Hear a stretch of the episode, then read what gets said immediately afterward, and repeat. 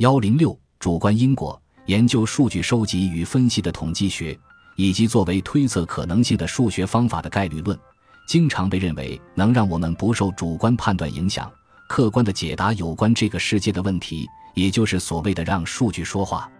但珀尔认为，这种客观性方法从根本上来说是不能用来推断因果关系的，不同于相关性以及主流统计学的很多其他工具。因果分析要求使用者做出主观判断，他必须就因果过程的拓扑学原理画出一个能反映他本人智性信念或者他所在领域的研究人员的共识的因果关系图。为了实现客观性，他必须放弃已经有几百年历史的客观性教条。在涉及因果性的问题上，稍稍善用主观判断，便可以帮助我们了解现实世界。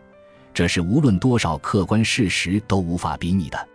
珀尔将这一原则归功于在本书第八章与豚鼠一起出现的休厄尔赖特。他说，赖特曾遭到主流统计学者的猛烈抨击，这些人指责赖特试图从相关性中推出因果关系，但这种指责其实是对赖特的误解。赖特非常清楚，我们无法从相关性中推出因果关系。这一点也正是每个统计学者都深知的事实。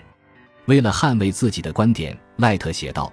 将关于相关性的知识与关于因果关系的知识结合起来，以获得特定的结论，是完全不同于从相关性中推导出因果关系的。”赖特认为，如果我们假定存在因果关系，那么相关性便可以被用于说明这种因果关系的强度。对于因果关系推理。珀尔的因果关系图是一种更强大的工具。以上述的鞋子尺码这个例子来说，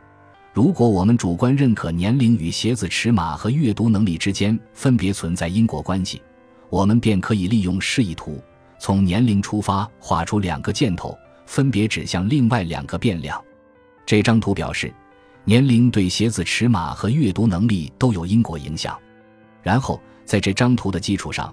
统计学研究可以帮助我们衡量这两对因果关系的强度。数据无法直接告诉我们年龄的增长是否引起了鞋子尺码的变大，但是可以告诉我们在假设这两者存在因果关系的情况下，这种因果关系有多强。如果数据揭示出因果关系很弱，那么我们或许就可以认定两者之间不存在因果关系。但是如果数据支持两者之间存在强因果关系，那么，同样的数据也可以用于支持是鞋子尺码变大引起了年龄的增长。我们之所以排除了这个结论，是出于我们的背景直觉，而不是数据本身。对于第二个例子，箭头的方向与图示一点一的左图完全相反。才华指向名气，外形也指向名气，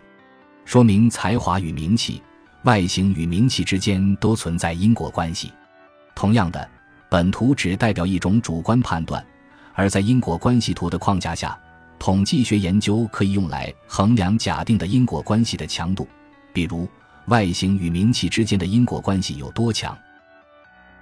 感谢您的收听，本集已经播讲完毕。喜欢请订阅专辑，关注主播主页，更多精彩内容等着你。